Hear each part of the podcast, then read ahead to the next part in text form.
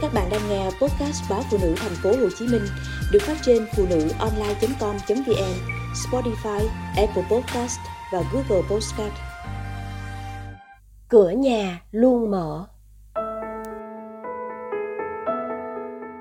Em trở nên nhỏ bé trong tổ ấm của chính mình để biết rằng hạnh phúc luôn chờ phía trước dẫu có nhiều khi nghĩ mình kiệt sức vì mưu sinh vì những toan tính đời thường.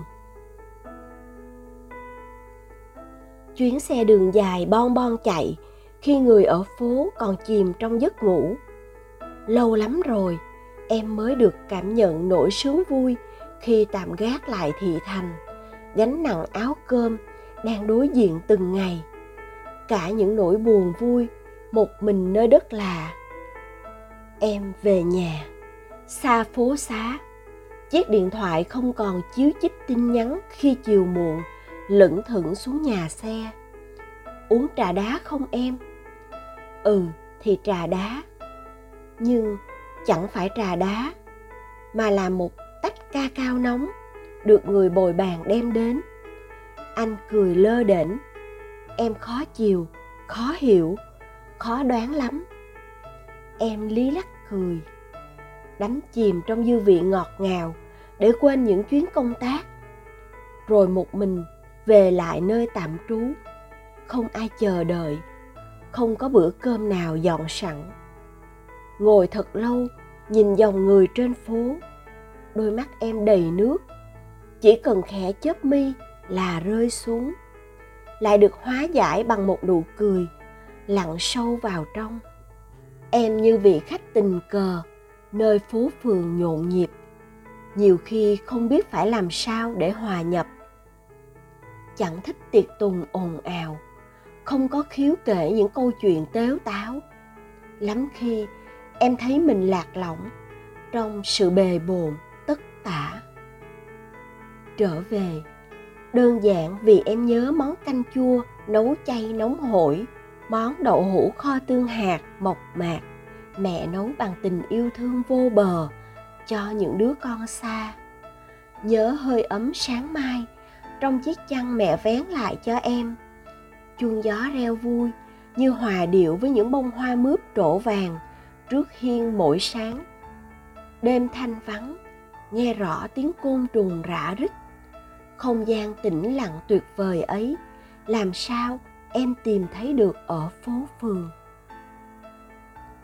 Về nhà em nhảy chân sáo trên con đường mòn, rợp mát, bởi những gốc xà cừ già, những cây bông, cây sung. Em liên tưởng đến con đường trong tác phẩm dưới bóng hoàng lan của nhà văn thạch lam. Bông hoàng lan ngọt ngào thơm. Em tin con đường ấy có thật, chứ không hư cấu. Ở đó, em thấy cha đang lui cui nẹp lại hàng rào gác lên vàng những nhành tre khô để ngọn thiên lý tìm đường vương bóng. Cứ mỗi khi nghe các con nói sẽ về, cha lại thấp thỏm mong ngóng. Cha thường bảo, xưa, người ta nghĩ nhà nào sinh toàn con gái là không biết đẻ. Giờ thì không có con gái mới là không biết đẻ. Em biết, đôi lúc cha chạnh lòng khi thấy cậu trai nhà hàng xóm ra dáng nam nhi hay đỡ đần cha việc lớn, việc nhỏ. Nhưng rồi cha lại vui ngay vì cha biết các con gái lớn khôn đều thiện lương, tử tế, đi đâu làm gì cũng muốn quay về nhà. Thế là cha thấy thỏa nguyện rồi. Vụt nước từ giếng khơi, em rửa trôi bụi bặm đường xa mùi khói đồng bản lãng ve vãn hoàng hôn. Lũ trẻ khua bầy gia súc về chuồng, đuổi bắt nhau cười tít. Đêm xuống, đôi dép nhựa nằm ngoan nơi góc nhà. Đôi chân trần của mẹ vẫn thoăn thoắt nhà ngang nhà dọc. Lâu lâu mới lại thấy cảnh mất điền. Lũ trẻ ríu rang chơi đu quay dưới trăng. Những con vật tạo hình bằng tay phản chiếu từ đèn dầu in trên tường như nhảy múa. Nghe gió lao sao như hát. Mẹ phân vân, sao vàng bầu đã lâu không ra trái, hoa vẫn nở vàng ươm. Nằm cạnh mẹ, nghe hương bồ kết, hương nhu thoảng dịu. Chiếc gối mềm mẹ cất công may từ những trái bông trắng muốt, ru giấc ngủ sao nhẹ nhõm lạ lùng. Về nhà, không có sự ồn ào của xe cộ còi tàu. Bóng tối im lìm, như ly cà phê đen đặc. Mọi thứ thật dễ dàng, đơn giản trong ngôi nhà này. Lâu lắm mới nghe tiếng dế kêu rang, tới mức khó chịu vào sáng sớm. Tiếng lách tách của cào cào trên đống lúa cha chưa tút kịp. Thể gì cũng được thưởng thức đặc sản cào cào, châu chấu rang mỡ nước dưa chua thơm nhức nhối. Mùi lúa mới, mùi rơm phơi trên đường, khiến em bồi hồi.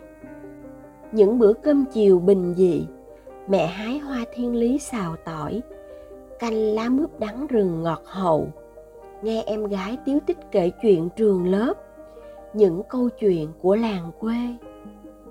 Thời gian đã nhuộm lên tóc cha màu sương trắng, hằng lên gương mặt mẹ những vết chân chim nơi đuôi mắt khóe miệng.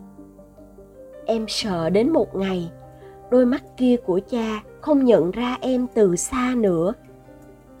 Vòng tay của mẹ buông lơi. Em về để yêu thương, để lưu trong trái tim nụ cười còn lấp lánh. Và em trở nên nhỏ bé trong tổ ấm của chính mình, để biết rằng hạnh phúc luôn chờ phía trước dẫu có nhiều khi nghĩ mình kiệt sức vì mưu sinh, vì những toan tính đời thường.